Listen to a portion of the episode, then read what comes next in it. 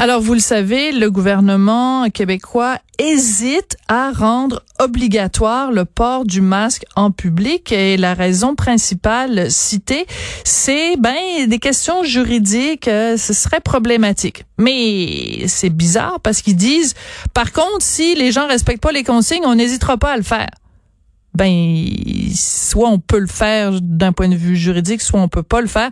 On va essayer de démêler tout ça avec euh, Nicole Gibault, juge à la retraite. Bonjour, Madame Gibault, comment allez-vous? Ça va bien et vous, Sophie? Ben, ça irait mieux si le gouvernement pouvait être clair. Il me semble que euh, le bon vieux dicton, il faut qu'une porte soit ouverte ou fermée, puis on peut pas être à moitié enceinte. Il me semble que ça s'applique dans ce cas-ci.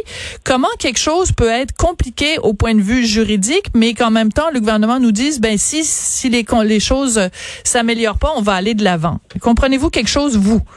Ben, écoutez, moi, je, je peux voir qu'en ce moment, on a beaucoup, euh, on pense sérieusement au masque là, maintenant. Là, je pense qu'on est rendu euh, à ceci, surtout dans la région de Montréal, pour évidemment beaucoup plus centrer tout, tout ça vers euh, le transport en commun, le métro, les autobus, les endroits publics. Évidemment, on sait que Montréal était l'épicentre présentement avec euh, avec tout ceci. Alors, oui, c'est une protection pour soi, mais quand on regarde l'autre en face, ben, c'est une protection pour lui, de nous. Donc, si on le multiplie à, la, à plusieurs, plusieurs personnes, c'est une protection. C'est une arme de plus.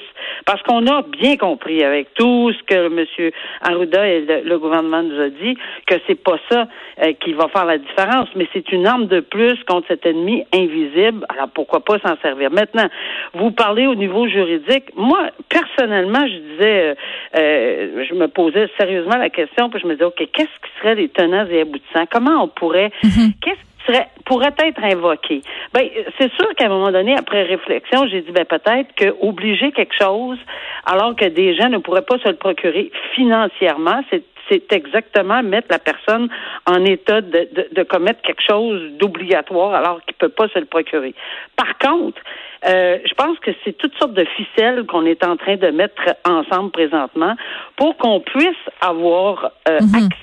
Je pense que la ville de Montréal fait tout son possible, ou enfin devrait, ou je pense que c'est très évident que tout le monde tente de faire tout son possible pour mettre le, le, le masque disponible. Maintenant, est-ce que la disponibilité suffit seulement que si c'est l'État qui le donne ou est-ce qu'on peut donner des consignes? Parce que j'écoutais plusieurs experts, j'ai écouté plusieurs vidéos, même si on n'a pas Internet, des affiches, on en regarde dans les parcs de Montréal, il y a des petits carrés là, avec on fait ci, on fait ça, on fait ci, on fait ça.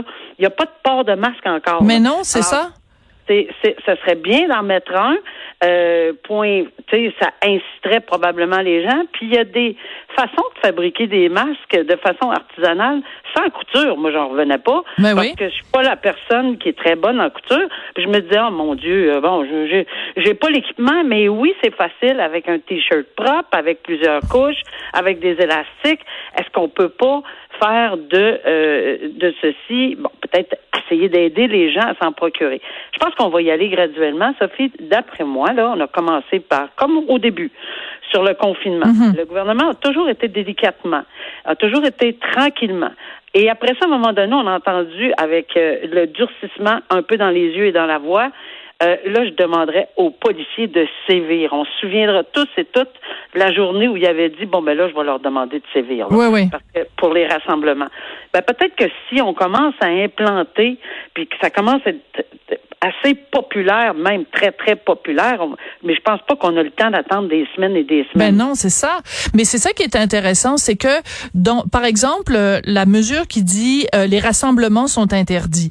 Euh, si on fait juste dire aux gens, ben nous, on aimerait mieux que, puis c'est fortement recommandé, ben on sait très bien que ça donne rien. Donc, le jour où les policiers arrivent et donnent des contraventions qui vont entre 1000 et 6000 dollars, ben là, les gens, le message passe. Est-ce que ça devrait pas être la même chose avec le masque en disant, ben, ça donne rien de juste dire on le recommande. S'il y a une amende, comme je pense par exemple à la France, c'est 135 euros, c'est quand même à peu près 200 dollars. C'est quand même beaucoup de sous, là.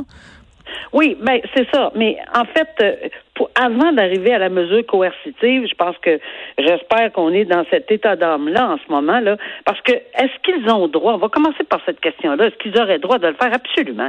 Il n'y a même pas de doute, là. C'est pas une question de, de, de droit, puis de charte, puis de si. Il y a l'article 1 de la charte qui permet euh, que, que lorsqu'il y a, il y a vraiment une urgence de passer au-delà, on a la loi de la santé publique. Oui, on, a, la loi de, Voilà. Ah, euh, c'est ça qui, qui on a répété de dix jours en dix jours. On a un article très spécifique. On a donné le droit aux contraventions à la, à la Sûreté du Québec. Ensuite, le DPCP l'a donné à tous les policiers. On s'ajuste, on fabrique l'avion en vol, on en convient.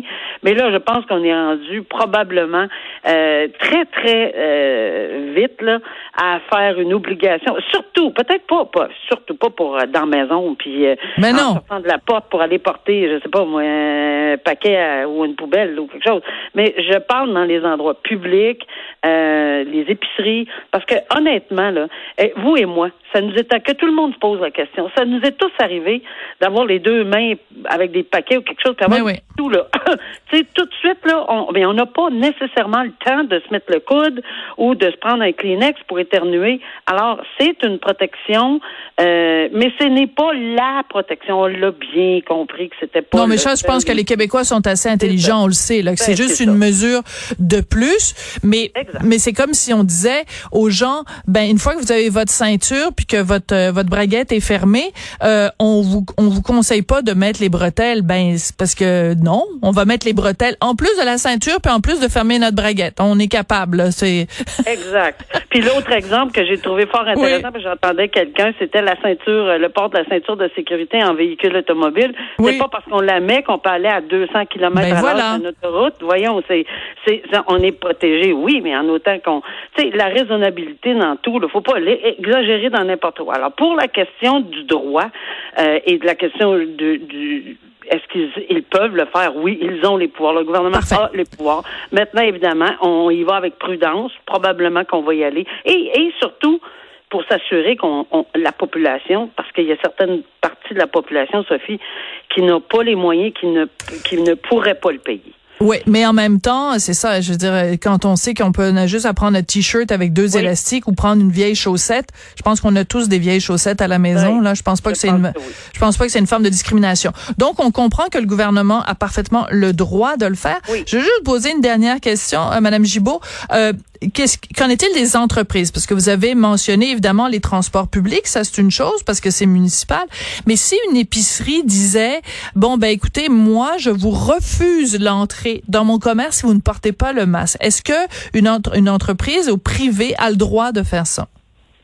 Moi, je pense que ça serait un cas d'espèce, puis c'est une excellente question euh, dont je n'ai pas la réponse exacte là, mais j'imagine que quelqu'un dirait, écoutez, euh, mais quand c'est une entreprise, quand c'est une entreprise qui est privée, par exemple euh, une épicerie privée, probablement que bon, il peut faire ses règlements à lui. Maintenant, est-ce que de priver quelqu'un d'entrer dans un endroit complètement public et non pas privé, là, je pense qu'il faudrait qu'il y ait une législation cet effet-là ou un décret. Euh, une entreprise, par exemple, Sophie, euh, encore une fois, est-ce qu'elle est publique ou elle est privée? Euh, je pense qu'il y aurait probablement des nuances. Et encore là, c'est pas ma spécialité, mais je vous dirais que c'est à peu près là-dedans que je vois qu'on pourrait peut-être avoir un peu de problème si on impose et si on refuse. Il faudrait évidemment que la commission des normes du travail s'impliquerait, puis quelles sont. Tu sais, il y aurait beaucoup de points, de, de, de petites qui pourrait interférer dans, dans cette question-là. OK. Ben moi, je vous le dis, là, Madame Gibault, là, quand je vais à l'épicerie, puis que moi, je porte mon masque, puis que je vois plein de gens autour de moi qui ont pas de masque, qui toussent, euh, qui touchent les, les, les, les fruits et légumes, là, j'ai juste envie de, de, de devenir une petite dictatrice, là, puis prendre des masques, puis d'aller leur en imposer. Oui, puis surtout, surtout, vous le dites bien, là, Sophie, là, ça touche à tout. Ah, euh, ça prend des Kleenex, Ça prend un Kleenex, ça se mouche, ça met le Kleenex dans sa poche. C'est dégueulasse. Ensuite, on prend une grappe de raisin. Mais on prend pas celle-là, on la laisse à côté. Non, vraiment, là, il faut qu'on fasse très, très, très attention. Et vous avez, vous faites très bien de le soulever. Puis moi aussi, ça me répugne à l'extrême. Bon. Alors, la police des, des bananes, c'est peut-être la prochaine affaire. Après la police des masses, la police des bananes, on va, on va mettre ça sur pied, vous et moi. Nicole Gibault, juge à la retraite, c'est toujours intéressant de vous parler. Merci beaucoup. Merci, Sophie. Au revoir. Bonne journée.